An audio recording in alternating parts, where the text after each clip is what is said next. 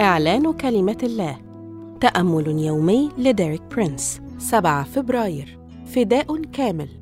هذا الأسبوع يشرح لنا ديريك برينس حقيقة أن دم يسوع يقدسنا ويجعلنا قديسين ومكرسين للرب.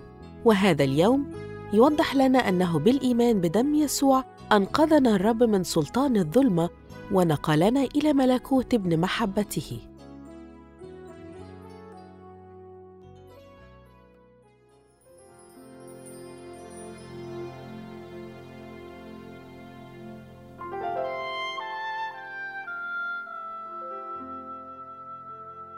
يعد التقديس مثله مثل التبرير عمل إلهي لا نحصل عليه بمجهوداتنا أو بتديننا وإنما نتمتع به من خلال الإيمان بدم يسوع فقط. أن تتقدس بدم يسوع يعني أن تكون مكرسا للرب وتنتمي للرب تحت سلطانه ومتاح له بالكامل. وأي شيء ليس من الرب ليس له حق الوصول إلينا بل يتم إبعاده بقوة دم يسوع. وهذا ما يؤكده الرسول بولس في رسالة كولوس واحد العدد 12 وثلاثة عشر فيقول شاكرين الآب الذي أهلنا لشركة ميراث القديسين في النور الذي أنقذنا من سلطان الظلمة ونقلنا إلى ملكوت ابن محبته. توضح الآية أنه بالإيمان بدم يسوع. نقلنا الله من منطقة سلطان الشيطان وأصبحنا في مملكة الرب. وكلمة ينقل تعني يحمل من مكان إلى آخر وهي تعني الانتقال الكامل. وقد استخدمت هذه الكلمة في العهد القديم لتعبر عن انتقال شخصين من الأرض إلى السماء وهما أخنوخ النبي وإيليا النبي.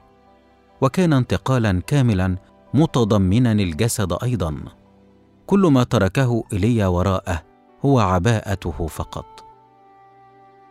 من خلال معرفتي بالكتاب المقدس يعد هذا المعنى حقيقيا جدا بالنسبة لنا. فنحن أيضا نقلنا الرب بالكامل من سلطان الظلمة إلى ملكوت ابن محبته. كذلك نجد أن الرسول بولس لم يستخدم صيغة المستقبل ليعبر عن حدث مستقبلي وإنما استخدم صيغة الماضي فقال نقلنا ليؤكد أننا عندما نؤمن بدم يسوع يتم الانتقال بالكامل روحا ونفسا وجسدا. شكرا للرب لأننا لم نعد تحت سلطان إبليس ولم نعد تابعين لقوانين مملكته بل تحت سلطان ابن الله ونخضع لقوانين مملكة يسوع المسيح. أشكرك يا رب من أجل دم يسوع. أعلن أنني قد أصبحت مقدسا بالإيمان بدم يسوع وانتقلت بالكامل من سلطان الشيطان لسلطان ابن الله وأني مقدس بدم يسوع وهو يجعلني مخصصا مكرسا للرب.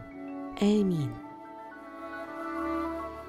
للمزيد من الكتب والعظات لديريك برينس قم بزيارة موقعنا www.dpmarabic.com